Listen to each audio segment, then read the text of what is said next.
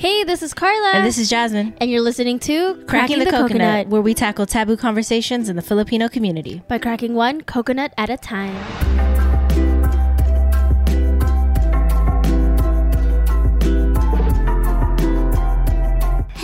Everybody. Welcome back to Cracking the Coconut, where we discuss really fucking awesome, crazy, fantastical, and some bullshit within the Filipino community.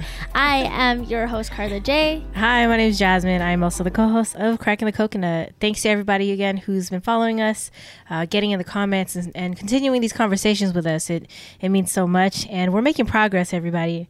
We're really making progress. Lots of progress. We released Cracking the Coconut about a month ago, about a month and a half ago, maybe. Yeah. And things are progressing forward in very positive ways. We're getting a lot of interaction on social media, so be sure to follow us. All the info is going to be in the description and all of that. But yeah, so today, uh, what are we cracking? Today, we are cracking something pretty interesting, I'd say. Okay. Uh, all right. So we all know growing up, we were told a lot of things, a lot of different mm-hmm. things that our adults, um, maybe teachers have shared with us to help us as we age and we mature into adulthoods, as mm-hmm. into teens. But, you know, a lot of those things weren't always accurate. Mm-hmm. A lot of them were actually really, really false. Very false. And also, when you think about it, just the way our parents would scare us into believing certain things just so we wouldn't do a certain thing or so we wouldn't be bad. I've come to realize we're really toxic. And I know our parents meant well. They just didn't want us to get into trouble or didn't want us to get hurt. Mm. So they resulted in scare tactics to get us to not do something when a simple conversation would have sufficed. Man, I hear that and it's crazy because if you think about it, right, a lot of parents or adults they don't want to tell the kids the actual truth for fear of maybe they won't understand yet, or uh, maybe fear of of breaking their innocence. Mm-hmm. But at the same time, I feel like it's really good to communicate with your kids at a young age, and obviously not tell them the adult conversation side, but in a way to kind of help them understand and ease them as they begin their understanding, you know, when they get older. Yeah question did yeah. your parents or your grandma your grandpa ever tell you this to never go to bed with your hair wet otherwise you'll have a headache and you'll go mad like you'll go crazy yeah i definitely heard that uh, what is it myth mm-hmm. uh, of of going to bed with your hair wet is really bad i I understand the headache part because yeah. you know you still wake up and you, know, your head's cold and all that stuff, but the part of going crazy, mm-hmm how does that even make sense? I have no idea, but I remember whenever I would take uh, evening showers, my my grandma would always bring the hair dryer to me and essentially force me to having um, to drying my hair because she said you're gonna go mad. And she'll be like do you want to go mad? They will send you to the hospital. And i was so confused because i didn't understand how that correlated. I also remember something that has to do with washing your hair and your mm-hmm. hair being wet that not to go outside of the house when it's cold while your hair's wet. Oh yeah. Yes yes. I've heard that same exact thing from my grandma and my mom they wanted me to always have my hair blow dry. Because they said and it also makes sense that they didn't want us to go outside with our hair wet because it meant that we could possibly get sick. And in the winter mm. months like yeah that makes sense. Why go outside with your hair super wet when it's 30 degree fahrenheit outside? You lived in 30 degree weather yeah, I have. Where? Japan. Oh, shit. so, a lot of these things that we were told as children, a lot of them tend to be very innocent, harmless things. Don't go outside with your hair sopping wet. Don't go to bed with your hair damp. Little things like that. Those I feel like are just really harmless things. But there's also little other ideas they try to implement upon their children that they feel is harmless, but actually, as they grow up, it shifts their entire perspective about anything, whether that's mm-hmm. career, that's listening to authority, it could be love. Um, those little instances as a kid could dramatically change the way they view a certain thing. Yeah, it, I think uh, those adults don't think or they choose to not think that this child would will eventually become an adult. Mm-hmm. A free thinking individual adult. Mm-hmm. And you got to set them up right, man. If you don't, it's going to skew their idea of reality, and that ain't good. Yeah. So, okay. Let's jump into it, right? Let's jump into it. Okay, here's a big one. And this doesn't just happen in the Filipino community. I know it happens in many different ethnic communities. The idea is that you get good grades, you go to college, and going to college means you'll get a good job. Hmm. Hmm. I feel like this is also a generational thing because our parents, who are boomers, they went to school, went to college, got good grades, and got good jobs. They were able to get houses by the time time they were 25, have Yeah. kids, and go into a very successful life, save up for retirement, and all that jazz. Mm-hmm. Whereas millennials, they don't get that luxury. And I feel like a lot of boomers tell millennials or just say that millennials are lazy. We spend all our money on avocado toast. Starbucks.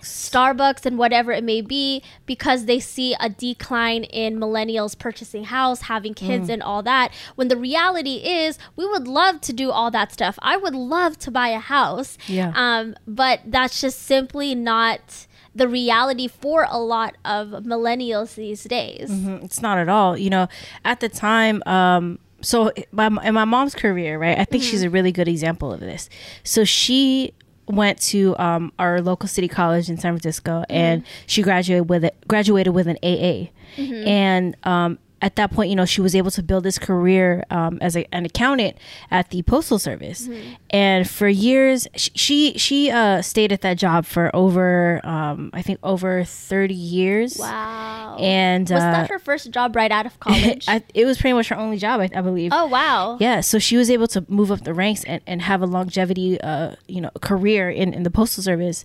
And, um, you know, I remember when she got a promotion and uh, she was telling me that, you know, if she, if this was now, so this is probably like in 2000, I don't know, 2009, 10, something like that. And she was telling me that if she got that job now, she wouldn't be able to actually be in the position she's in because the people who have that role, they have to get like a, a master's.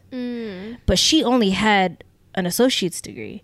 But because she was able to establish herself back in what, like the, the 80s, uh, you know, and move up in the ranks, which, you know, makes sense. You put in the work, you know the work, you move up based on your skill, your experience, your tenure.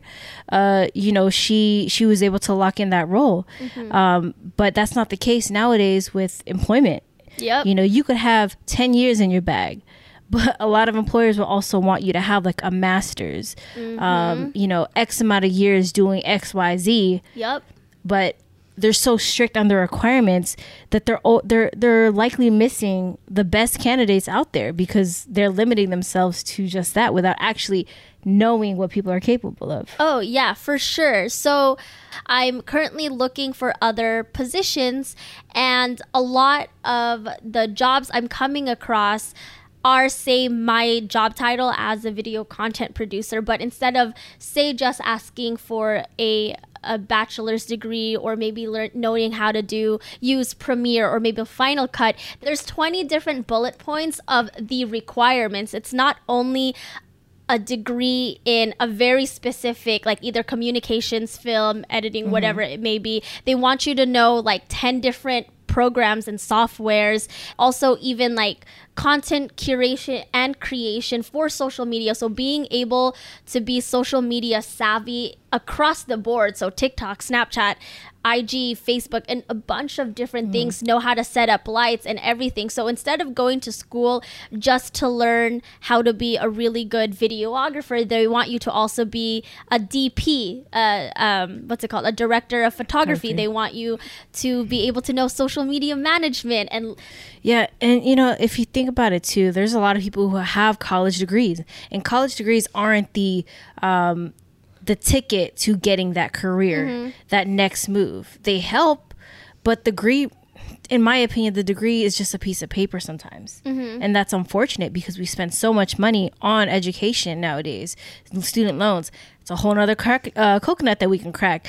But, you know, like back in the day, you know, our, our parents, um, like the boomers, were able to graduate, like Carla said, and get these jobs. Yes. After you get the job, you get the house, you can get a car, all that stuff. You can support mm-hmm. your family. But the truth is, with inflation, all mm-hmm. that don't don't mesh up. Yes. the divide is so big.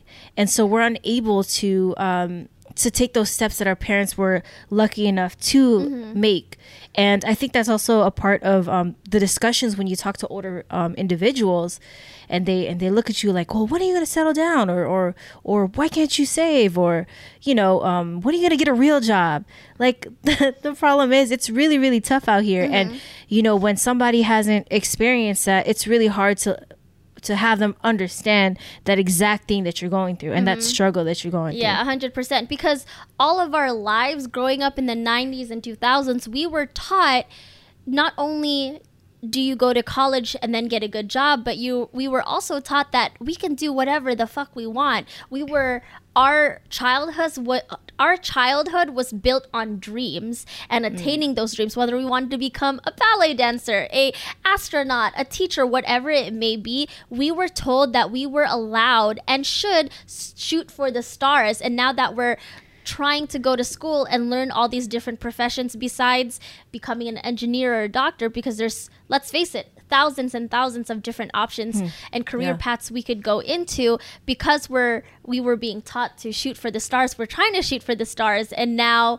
that we're trying to do everything they told us from you know do this this and this it's not working out in our Yeah. favor the template don't work no more yeah, and we're being called cr- um, not crazy. Well, I mean, some of us are being called crazy, but we're being called lazy, which I feel is a very inaccurate misconception about uh, the millennials. Because if anything, we are some of the most hardest working motherfuckers out there. We grew up also on hustle culture, which is a whole different coconut because as a person who always said hustle, hustle, hustle, I'm a hustler, da da da da. I'm coming to realize because of pandemic that hustle culture is also very toxic in itself. Hmm. Where you say, I will sleep after I do 50 hours of work on my passion project. Like sleep shouldn't be a treat. It Yeah. should be something to refuel your body. You should work as many hours as you want and sleep peacefully and happily, not because it's a treat, because you got X amount of work done. yeah it's not like the piece of cake at the end of the day Yeah. it's self-care let's let's jump into another uh, little thing that i was told when i was a kid Okay. um, and i thought this one was really interesting uh, so if you swallow a watermelon seed a watermelon will start growing inside your belly Oh, okay. which which is ironic okay? First off i just want to note that you should actually be eating watermelons that have the black seeds in them. If you have only the white seeds that's not a real watermelon and no nutrients in it. Just want to throw it in there. Um, but yeah so in filipino food we eat pakwan seeds. Yes. and they're basically um, the watermelon seeds uh, that they dry out and they you know say salted a little bit and then you could break it kind of like a sunflower seed. And those shits are fire. I actually want some right now so hopefully we can go to the store sometime and grab some but they say as if like also eating gum if you swallow it the gum's gonna stay in your tummy and it's gonna uh, like ruin your insides and it's gonna stay in your tummy forever or or something like that like these really ridiculous um, funny uh, ways of, of saying, hey, don't do this or you're going to hurt yourself. I have a joke for you. All right, let's, let's hear it. How do you get a watermelon pregnant? How do you get a watermelon pregnant? I don't know. You buck one. Why did I think it was going to go somewhere that way?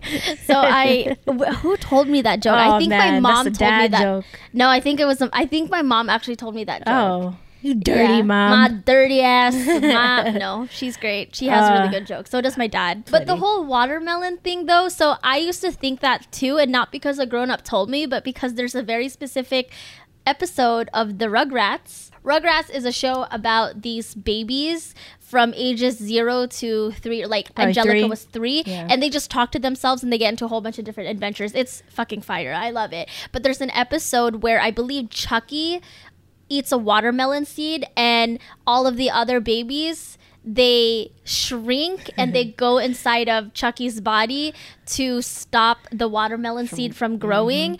And Angelica is trying to sabotage every them, every one of them. So she goes into Chucky's body as well and tries watering the water, the watermelon seed, so it'll explode inside of Chucky. Damn, Angelica. Yeah, and I think at the end of the episode, Chucky wakes up and just burps out the The seed? Yeah. That sounds right. That Yeah. sounds right. So then I thought, oh shit, there's gonna be a watermelon growing inside of me. All you gotta do is burp it. Yep.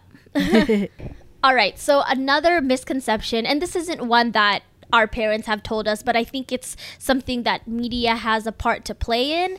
And I'm not sure how this works in other, like in media in the Philippines or maybe um, in other cultures. But in American culture, we see through media and TV and movies and all that, that high school are the best years of our lives and that everything revolves around high school. We see a lot of very interesting and popular tropes in American television and movies where eighth graders are about to embark on high school and they're all worried about what they're going to wear, their hair, their makeup, and who they're going to hang out with, and popularity and sports and all these mm. different labels.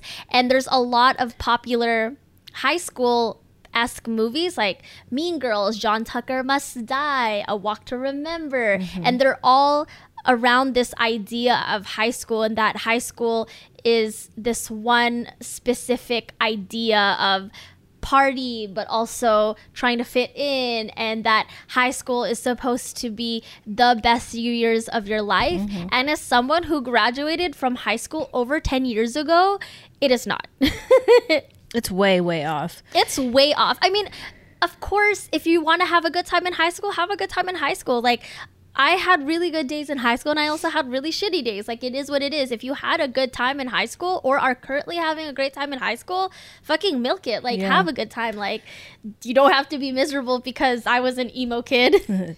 See, I think that's also um, those kind of movies and those storylines don't really paint an accurate picture in these kids' heads because they're thinking they're gonna enter in doors of the high school and and it's gonna be this amazing like amazing experience. But mm-hmm. sometimes it's not a- a- amazing. Just like you said you know you were bullied and you had bad days. And i think that's what also helps create those kind of insecurities and bully moments um, for these children. Like these are children. These are babies. Yeah. you know and and personally i don't think that i had an i had a cool high school experience but it definitely wasn't my best days. Like i don't go think about like oh my god remember this one day um on like February 12th, we had like such a dope day in high school. You know what I'm saying? Like, yeah. I don't remember anything like that. you and that's because you didn't peak in high school. Exactly, exactly. And I was just busy being like a kid, you Mm-hmm. know. My favorite moments were going to basketball practice or playing games, you Mm-hmm. know, like those were the fun times for me.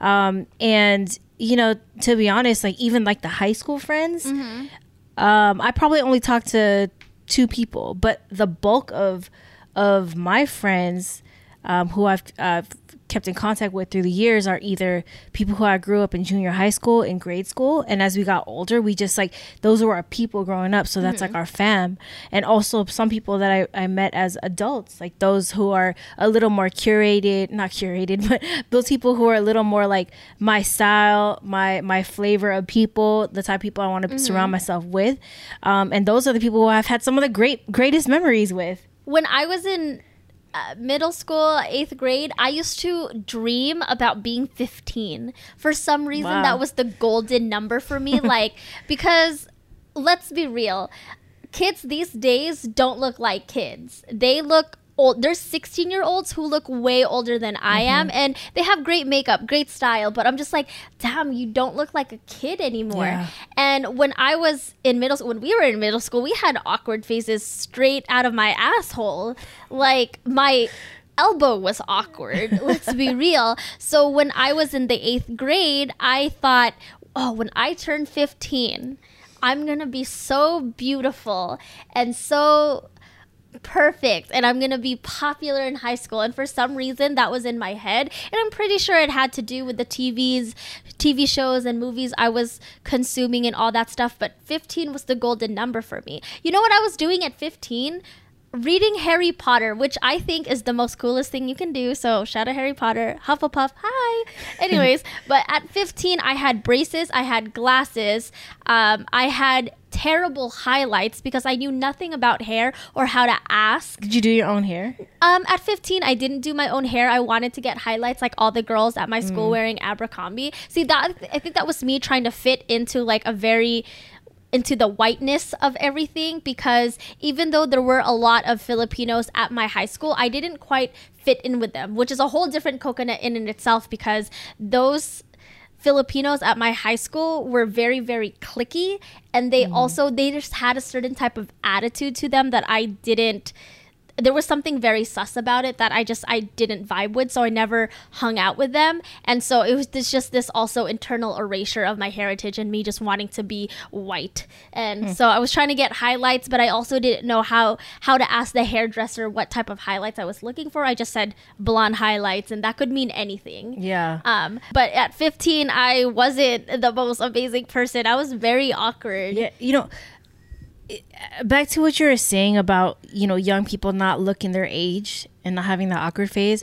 Like I remember, like like some of the the the most exciting things to get. You know, in high school and grades in uh, junior high school was getting uh, a tube of Carmex. Oh You know, yeah. while kids nowadays are getting like palettes and you know all the the up what is it called all the popular like makeup whatever you know about makeup. I don't know about makeup, but you know what I'm saying. Like that's like the thing that they want to get. But I was mm-hmm. excited about getting Carmex. Yeah, no, hundred percent. Like I remember wearing blue eyeshadow and using Maybelline Dream Matte Mousse. If you were a, a makeup wearer in high school in like from 2005 to 2008, 2009, Dream Matte Mousse from Maybelline was the thing, and like everyone knew. And in high school, no one was wearing high end makeup. No one was mm-hmm. really wearing MAC. And if you did have MAC, it was usually a singular eyeshadow or a lipstick that you probably got from your mom or your big sister or whatever it may be. Everyone was using drugstore products.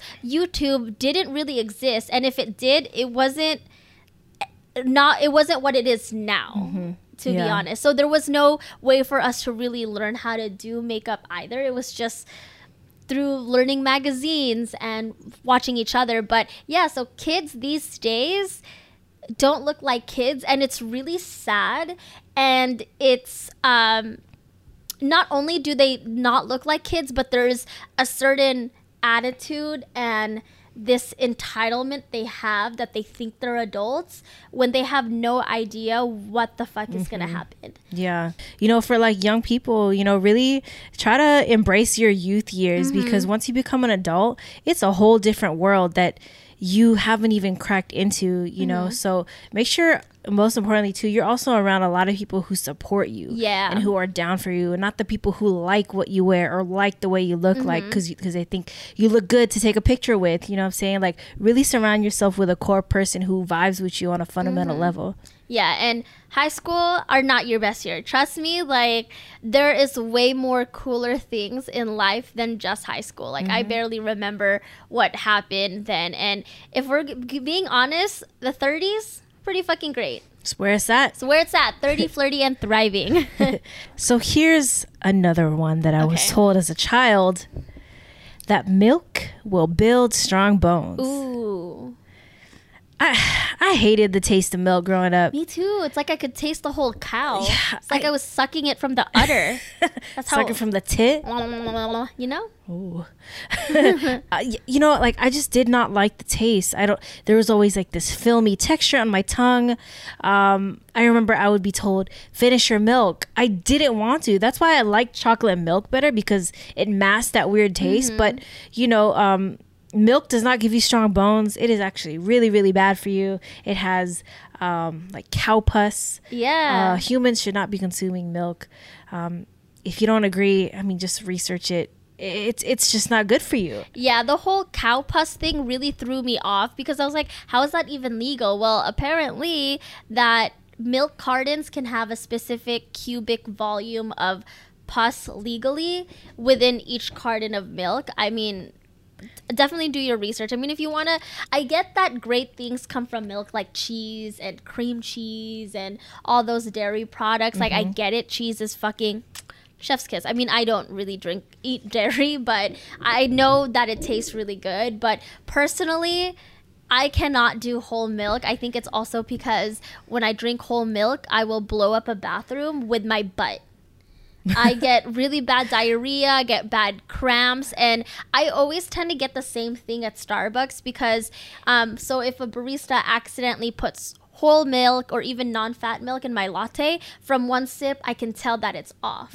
And it's not just because i have a preference and choose to drink non-dairy milks but it's also my tummy be hurting i'm trying not trying to get sick so Yeah. if you think about it, there were so many ads back in the day, like in the Mm-hmm. 90s, the 2000s, especially like the Got Milk Mm-hmm. uh, ads, you know, those commercials you'll see. And they had like the milk mustaches, and they had, um, you know, a lot of celebrities Mm-hmm. also endorsing um, milk, dr- drinking milk in these ads. And, and, you know, like it seems as if, you know, now it's come to light how bad it is for you to drink. Um, I wonder what kind of agenda was pushed back in the 90s of why this was pushed so much. Like, I don't know. If you think about the way the world has changed since the 90s and 2000s, even, um, it's it's been so much development and and truth that's come out. okay i have a theory Let's go. Let's hear it. I have no idea if this is actually like a thing. I'm gonna have to do research on this. Veganism and plant based diets are thriving right now. They've become so much so of a trend, but eating vegan and not eating dairy or milk or whatever has been around for years and years and years, especially in Asian cultures and um, and maybe back in the 90s and 2000s, being vegan or plant based or vegetarian just wasn't as common in media. I'm pretty sure there were people not eating meat. It just wasn't so popular back then, and maybe Or like the weirdos were vegan. you know what I'm saying? Like, the weirdo hippies. And I've seen today about I've seen today where there's a lot of white people promoting veganism and being plant based, which I mean is totally fine, Mm-hmm. but they almost kind of whitewash this lifestyle Mm-hmm. and completely negate that Indian food can be healthy and plant based. Mm-hmm. Uh, Filipino food can also be healthy and plant based when you omit So the good. milk. I mean, omit the milk, omit the milk, and omit the the, pork, the pork and the the, chicken, chicken. the beef, and all that Yeah. stuff. Sinigang, mm, so good. yeah you know um possibly you know possibly because you know like like we're saying that you know back in the day a lot of people equated veganism and you know non-dairy eaters to uh to weird quote unquote weird people. Um, and then now that it's become something more accepted in the mainstream which plays a big part on on how things come to be um, uh, you know it's definitely changed. And let me just say something vegan food that is cultural like whether it be jamaican filipino Oh. indian uh, asian it is so good like it So is the best food like so so you know we've gone to um you know like american food vegan places plant-based uh, restaurants and it just does not hit Mm-hmm. It's, bland as fuck. it's so plain it's it's and it's sad and where we are right now finding plant-based food like restaurants is really hard to come by. And so we found one we tried it and it was just a it was the most basic tasting. There was no flavor. They f- compl- it, it was so bland and disgusting. And they were like the whole concept of this restaurant is eating healthy because they sell a lot of juices and smoothies and stuff. which is which is good. But healthy is not synonymous to lack of flavor and being bland. Fucking season your shit, bruh. Like, ugh. yeah yeah. So, in essence, cultural food is can also be healthy. It can also be plant based. Like I said, like Jasmine said, Jamaican food. We've had some amazing vegan Jamaican food. Their ital. Woo. Woo! Plantains. Uh, it's so so so good. Um, there were, oh Ethiopian food too. Ethiopian food that we had. Uh, so amazing. So, um, yeah. The next idea that we were taught as kids that is no longer true as adults is that 18 means you're an adult. no no no, I'm, I'm not an adult yet. I'm not so even an adult. We're past that. I haven't been 18 in like a hundred years. I'm a vampire. Edward Cullen is my friend. He and I shine and sparkle at the same time. Is that why you have sparkle on your negligee? Did I say it right? Decligé? Oh. oh, negligee. What's a negligee? Dec- decligé is Oh, like right negligee is not a word. It's like neglect. Oh yeah, but it also sounds like negligee. but yeah, so we were told pretty young. Well, not us specifically because we're also Filipino, but there's also this idea in American culture or maybe white American culture that when you turn 18, you get kicked out of the house, you're officially an adult. And that is simply not the case. How can you be 17? The next day at midnight turn 18 and be ready to take on the real world. When only six months ago they were asking their teacher if they could use the restroom in eighth period.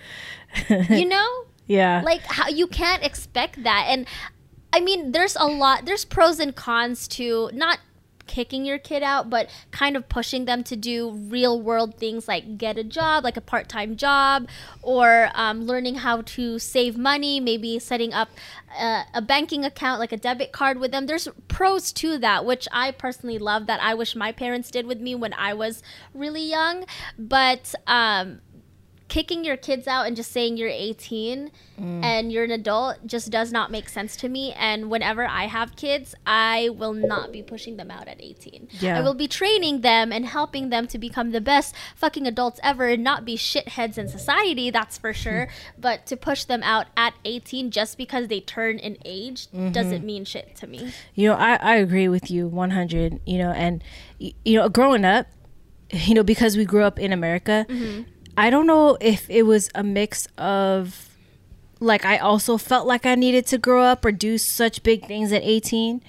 Um, you know, and it was kind of like a clash because like in Filipino families, you you're not pushed out at 18. You a lot of uh children and even the ch- the the children's children live at home and that's the family home, you know, and I'm I'm personally a supporter of having multi-generational. Yes multi-generational households and in addition to that around you having your um your extended family like say um like your siblings and their kids around to, to have that familial um bond and, and group around you as part of like that growing process together um, and support system. But you know um, it was confusing for me as as a filipino american kid thinking like i have because i live in america i have to uh, work at 18 i had to move out at this time get an apartment be independent this this and this. But in reality i didn't have the tools like you mentioned i didn't have the tools to be an adult to live on my own you know? The idea is nice you know you don't like to be nagged no more by your parents. Yeah. you don't like to be a wake up do the chores. A wake up do this do that. But with freedom also comes responsibility. But i did not know that responsibility. And that's actually really dangerous putting out a young person out into the world like that without having them have these skills and um, these tools to survive out there. Yeah, and I feel like sometimes there's this cultural difference and cultural cra- clash between possible friendships. I don't know if this happened to everyone, but I know it happened with me. I mean, in high school, I had a lot of my friend group was very um, ethnically diverse. It was just a very diverse crew, but we all were able to understand that just because we were 18 doesn't mean shit that we still had to ask permission from our parents. We couldn't just leave the house. And i remember when i was 19 i had a boyfriend and i would go over to his house and this was a secret boyfriend my parents did not know. Uh, and I would have to leave and get home by a certain time, and he would be confused. And this was a guy that was half Italian, half Portuguese, like just a white dude, and he would say, Why do you have to go home now? You're 19, you're an adult. Like, what? No, I'm Filipino. It doesn't work mm. like that. Just because I'm 19 doesn't mean I can't, like, not follow the rules. I live at home, mm-hmm. I don't have a job. Like, everything I do is paid for and sponsored by my parents. they're sponsoring this podcast uh, you know that's that's really interesting because you know i also had similar experience where it's like i didn't really understand why i couldn't do the things that i wanted to do even though i was of age i was Yeah. you know 19 20 21 even you know and and how did I didn't know how to explain that or ask my mom because she was the one who was a little more strict in us going out. Mm-hmm. So it's like, mom, like, why can't I spend a little more time out? I'm 20, you know, like 11 o'clock isn't a curfew for a 20 year old, you know, but that clash of culture is so hard to understand and explain and just process as a Filipino American, you know, and, and, I don't know what it is. Like I really don't know what it is. I think the process is hard and for us to understand because growing up we were surrounded by a lot of people who were allowed to just go to the mall, who were allowed to just do whatever they wanted once they turned 18. We were surrounded by this westernized society, but at home we were back to being Filipino and so mm. we wanted to hang out with our friends at the mall or stay out till 11 p.m. and do whatever we wanted with our friends but our parents would completely erase or our parents would completely ignore the fact that we were technically adults on paper or by law Do you think know? do you think it was a way for like our Filipino families to protect us? Um, that's why a curfew is enacted. Like, what do you think it is? I honestly believe that is the fact because Filipinos tend to be very protective of their kids. I mean, even though I don't have kids, my sister, she's 20, I'm very protective of her. Obviously, I tell her to, you know, do whatever, drink, be a hoe, just be careful. be a hoe, but be careful is my mantra. you know, do you, boo. And do whoever makes you happy. Anyways, but I do believe that's why we had such strict curfews and strict households because they were just trying to protect us. And I can see that now as an adult when you're 16, 17, whatever it may be, it's hard to understand that. You just think that your parents are controlling you, which I think there is a little bit of controlling and um, there should be some ease to that. But it could also be because our parents, well, my parents, your your parents were born here, right? My parents immigrated here when they're like in junior high. Junior high. Okay, so maybe they've seen a lot of dirty shit happen in the Philippines where they're from. You know, my parents grew up poor, so they've seen a lot of crazy shit that has happened. So maybe it's that also that trauma of growing up and maybe getting hurt or seeing some shady shit happen in their neighborhoods and they don't want that to happen to us. I, you know, I think, you know, this goes back to making sure you raise your kids in, in and you trust the way you raise your kids. That point that I've made before. Um, you know, maybe if if Filipino parents were able to communicate with their children and help them ease into like American society and the way things are here. Um, you know, it wouldn't be as strict growing up. You know, they Yeah. wouldn't have to feel like they need to protect them so much because they know their kids are equipped with these tools, like I said, to um, you know deal with the real world. Yeah, you know? Uh, what's funny? Whenever I don't know if your parents told you this, but it's that whole phrase. Oh, if your friends jumped off a bridge, would you too? Would Yeah, you do too? Like, bitch, said that. I it'd be my idea. and my sister, when she was in high school, she would tell me, she would call me and be very upset that she stopped getting invited to things by her friends because my parents kept saying no. Hmm. So instead of asking, hey, do you want to come to this? She just got pushed out of friend groups completely. Hmm. And that's a feel I just like a pretty immature thing to do, but you're also like 16, so it is what it is. But Yeah, or or kids be thinking like, oh, she she's lame, so let's just not invite her. She can't go anyways. like she can't go anyway, yeah. And it, it really sucks. Yeah, and that also affects you as a kid. Like nobody wants to feel left out, especially Yeah. when your high school world is so small. Yeah. You know, For Um, sure. So another idea that we were told as kids is sex only happens for married people. And um, this kind of goes hand in hand with what our, we were saying about kids just wanting to go out and living in a strict household. So I lived in a very strict household. And the second I got freedom, your girl went buck wild. I was going out to clubs almost every single weekend. And I was even going to clubs when I didn't have a job. So I would get loose change found around the house, go to a Coinstar, put it in the Coinstar machine, and get like $25, and that would be my club entry fee. Because I just wanted to go out and just be like just live. You know, I would go out. I would be free. be free and I I would I started drinking at 19 I think and just hanging out being crazy making out with everybody that I wanted to and I just had so much of this freedom I didn't know what to do with it and You wild thing. I was wild and I feel like you know like s- snort snorting coke on a key like in a bathroom like some wild shit I got into and I feel like Damn, you just outed yourself. it is what it is. Like people, people do that shit. Like I'm gonna be transparent. I don't do that anymore. But it's just I could have got it into. I could have gotten hurt. Is Yeah. what I'm saying. I could have gotten hurt, and I'm not saying parents go out and let your kids snort coke in a gas station bathroom with their friends. But it's just kind of not only ha- Classy. not only I know. so classy.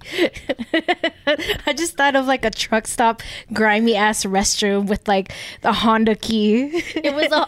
It was an Arco and it was a Subaru key. Thank you so oh damn! much. Okay, Subaru. No, actually, no. It was. I think it was a Jetta because it had the button and the key flipped out, and it was like, "Who wants Coke?" I got the coke and the coke. yeah, but when parents say, uh, you know, sex is only for married couples, I mean, you could say that, and a lot of the times it could be true, but also a lot of the times consenting teens are gonna do what they want to do. Mm-hmm. And, you know that also goes back to you know probably religion. A lot of mm-hmm. filipinos are catholic so you know it's expected you know as they say that once you're married you can you know consummate your marriage. But you know it's fact that a lot of filipinos don't always follow that traditional catholic teaching of get married and then you could have sex you know like under god's eyes you you can now have sex. Um you know it, it reminds me of of how i was told you can't date till you're married. Oh yeah, you know and it's just like with this whole like rhetoric of saying you can't date till you're married you can't have sex till you're married or it's only for married people.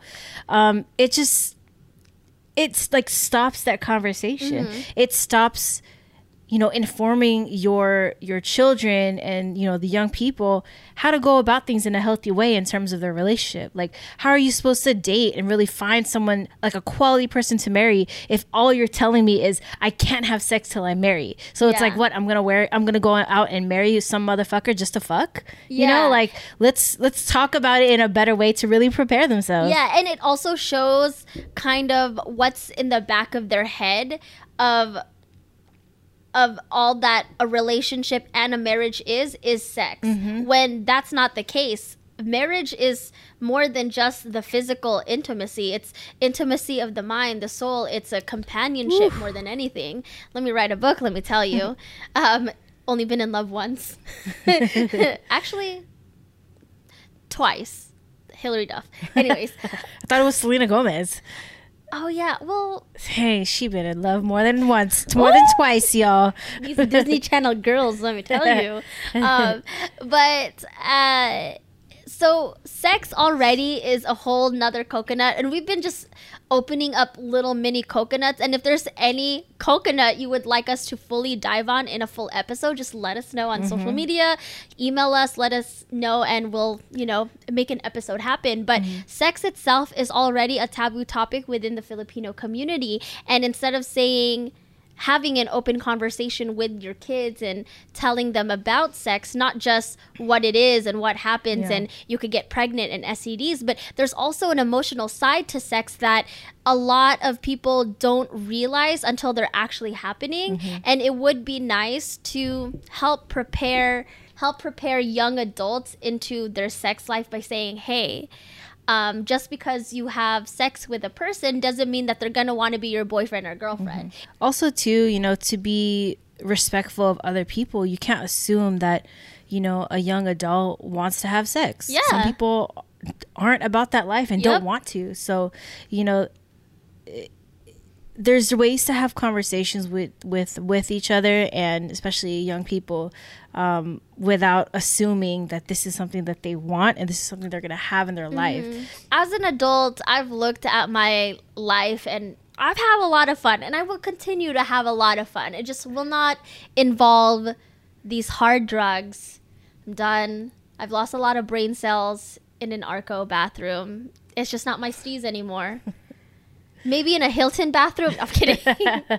Maybe in a suite in Vegas. Maybe in a suite. just kidding. No. Um, the only oh. drug I'm into is love. So one thing I was told as a kid is uh, if you don't go to church or if you don't pray, Mm-hmm. God's gonna hate you. Ooh. No, he loved me. I know He loved me. He, He loved loved you. me. Uh, you know, and and um, so you know, obviously, I was told that because they they want you to do something. They want you to get up out of bed, get ready for church. Let's go. Um, but you know, it's it's another thing that's confusing. It's and it's not the right uh, message because you know if you believe in God, um, if you believe in any sort for I mean, if you believe in God, if you believe in any form of uh, higher being or, or you have a spirituality, you would know that those are centered around love and acceptance. So, um, you know, when I was told, like, God's going to hate you, I never was scared because I thought it was just so silly, you know, and it's interesting that as as Filipinos who a lot of Filipinos are Catholic, for them to really seem to always use Catholicism, God, the Bible as a form of weaponry Oh yeah. to your actions or threats. yeah. And that form of weaponry using the Bible and quotes to try to dehumanize and force someone to do something of what you believe, I don't think that's what God would have wanted. To be honest, and I feel like a lot of Filipino parents use religion as a way for them to control their kids without trying to talk to them about the relationship they should have with God. Instead of saying, "Hey, wake up, it's time to go to church because we go to church and we have to." It's more like, "Hey, honey, um be sure to wake up in the morning. Tomorrow's going to be a good day um you know to help you know, good be gonna be a good church day tomorrow. You're gonna um, pray to Him, and I actually, you know, that's something that my mom would do with me. But my mom would tell me, you know, it's important to go to church so you can pray to Him with what you want, and you can pray to Him about love, and you know, telling Him about your day. And it was just more. She was telling me the importance of going to church by having a special relationship with God as opposed to no go to church because if you don't you're going to be a sinner all Yeah. your life. Yeah, you know, um, and and like don't get me wrong, you know, a lot of uh, practicing Catholics and Mm-hmm. people practicing religion um, truly believe that as the center of their faith, Yeah. wholeheartedly. You know, and not not to be used as a weapon. You know, Yeah. like like how you mentioned with your mom, how you know it's a way to go to church and be thankful and be grateful. Yeah. um, and that's always important to have in your life. Um, but when you think about it, when they use uh, religion and faith as Hmm. as a way to um, you know create a reaction from somebody, it also reminds me of how religion and Christianity was forced on many many people Mm-hmm. around the world for years Yeah. and it's very forceful and Mm-hmm. the tactic is not about love and and community it's about legit force I feel like people hate the Christians who use the Bible and quotes to be mean and to just be cruel. I've gone mm. to tons and tons of pride festivals where they have the, you know, the people with the yellow signs. the good dudes with the signs the yeah, the dude with the signs. signs, the big ass signs about you know you're going to hell, and you know s- spraying the f word everywhere, and it's just like really disgusting. And I see that, and I'm like, I don't want to be part of whatever church you're in because that just looks like just a really bad, cruel time. Like I mm-hmm. want to hang out with the religious people who are loving and accepting. Like my sister she volunteers at a church and she has they're like the mo like the modern christians i guess you could say and they're very accepting type of people and mm-hmm. i love that. Mm-hmm. And that's the way it should be you know in terms of like like community. Like it's crazy how these people who stand who stand outside with those big ass signs mm-hmm. with these de- really hurtful and degrading words like what do you expect people to do when they see you it's like you get off by getting the reactions of like man get the fuck out of here you, you know you're wrong or whatever like like they legit w- wake up pick up their sign, hop in the car, and stand out there for hours in the sun looking fucking dumb because they're spreading these words of hate. Yeah. Like, what kind of life is that? That is no purpose. Yeah, it's just yeah, it's just spewing hate and it's so wrong and so bad. And it's like what type of auda- audacity do you have to tell me what kind of relationship with God that I don't have? Mm-hmm. Like my relationship with God is not but nobody's business but him and I. Mm-hmm. You know, and just because I go to Pride Fest or just because you find me smoking doing coke in an Arco bathroom doesn't mean that I'm a bad person. Like I love my God. Like Mm-hmm. it is what it is. Exactly. So the next topic is that the suburban life is synonymous to the American dream. Hmm. And I don't agree with that. Even though I've grown up in many suburbs, I to be honest, even though I love city life and working in city life, I prefer living in a suburb. I like the more quiet type of feel, you know, white picket fence type of shit. Like I like it. You know, it's what I'm used to. It's what I feel safe in. But I also don't feel like it is the ultimate indicator of success in America. Yeah. Um, I personally can't relate to that because I always grew up um, and living in a city for the most part. So my parents actually bought their first house in a suburb in the Bay Area. So, you know, we would go there on the weekends and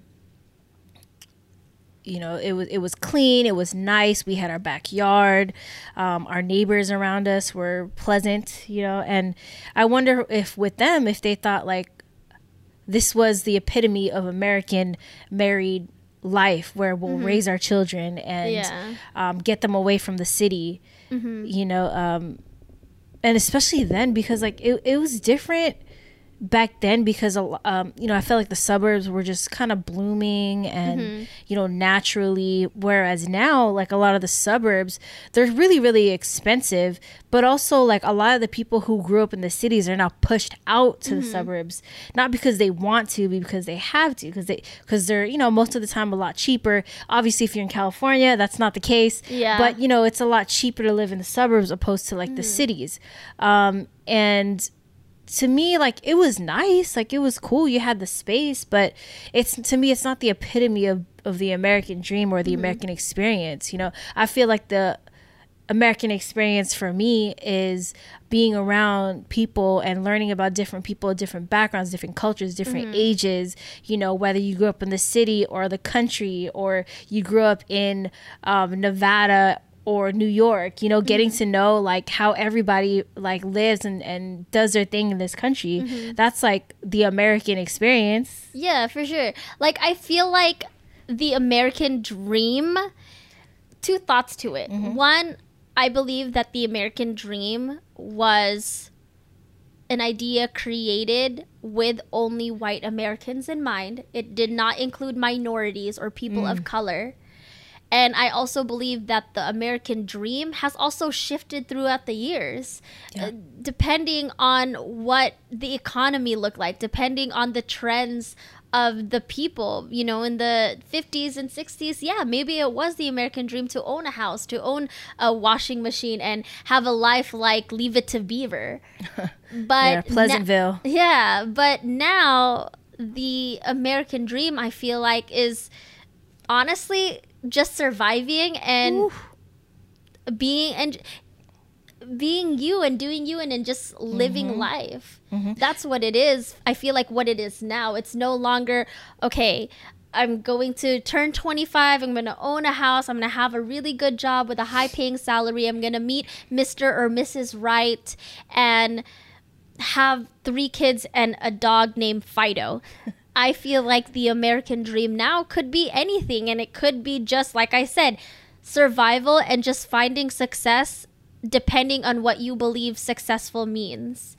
It's hard. And now that our parents are older, they're trying to implement these same American dream standards onto their children, mm. forgetting that it's a whole different era now. Things are completely different in the economy and the way people move. There's social media now. There's a bunch of new jobs that didn't exist when our parents were went to school in the Mm-hmm. 80s like social media management wasn't a thing when our parents were in school and so now it's just Yeah. like like anak what do you do You right? know? Social media management wasn't even a thing when we were going to school. Yes, it wasn't. It was. Oh, that's another coconut. 'cause, yeah. girl. Let me tell you, when it comes to the job search, for example, for like social media management and all that stuff, I have the skills to be a social media manager, but because I don't have that specific degree of social media marketing, which didn't really exist when I was in college, mm-hmm. Someone um, younger than me, a uh,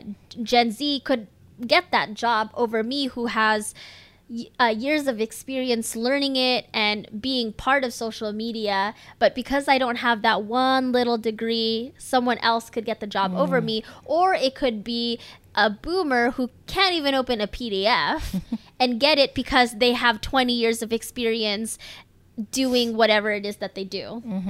You know, one thing about like the Filipino community, especially Filipinos who come here and immigrate, um, you know, it's really, really not easy.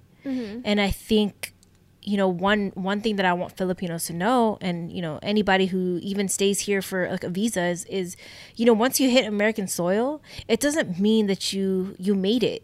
You might have like hopped off the flight safely, but you know, integrating into American society, the culture, um, trying to succeed and find your way is really hard. You know, so it's really important to educate yourself in the right way and talk to people who don't have like this one-sided view of how American success can be because it might have worked for them but there's a possibility and sometimes a large possibility that it won't work for you. So it's really you know crucial wh- when you come here to also have an open mind and to find your way through um, america Yes, I totally agree. Every Filipino American experience is so unique and so different. And just because, say, we've made it or our parents have made it, doesn't mean that you can follow these steps. A, B, C, and become successful. You might have to do A, B, B, B, B, B, C, C point two, erase that shit erase that shit and do it again and do something different mm-hmm. for you to succeed and reach your version of the American dream. Mm-hmm. But today we cracked a bunch of different coconuts. And again, like I mentioned, if there is a specific topic you would like us to dive a little bit more deeper on, let us know on social media. We are at Cracking the Coconut on Instagram and on Facebook, as well as Cracking the Cocoa on Twitter and TikTok. And if you haven't already, check out our website, crackingthecoconut.com. Uh, we have our episodes up there. Also, um, leave us a comment, send us a message on any of our platforms. We love hearing what you guys have to say. We love engaging with you all. Um, it's one of our favorite things that we look forward to every day. And, you know, it's really the, the thing that's taking these conversations to another level. And hopefully, we're making a dent in your lives as well as ours. Um, yeah, so we'll hit y'all next time. Yeah, see you in the next episode. Have a good one. Peace.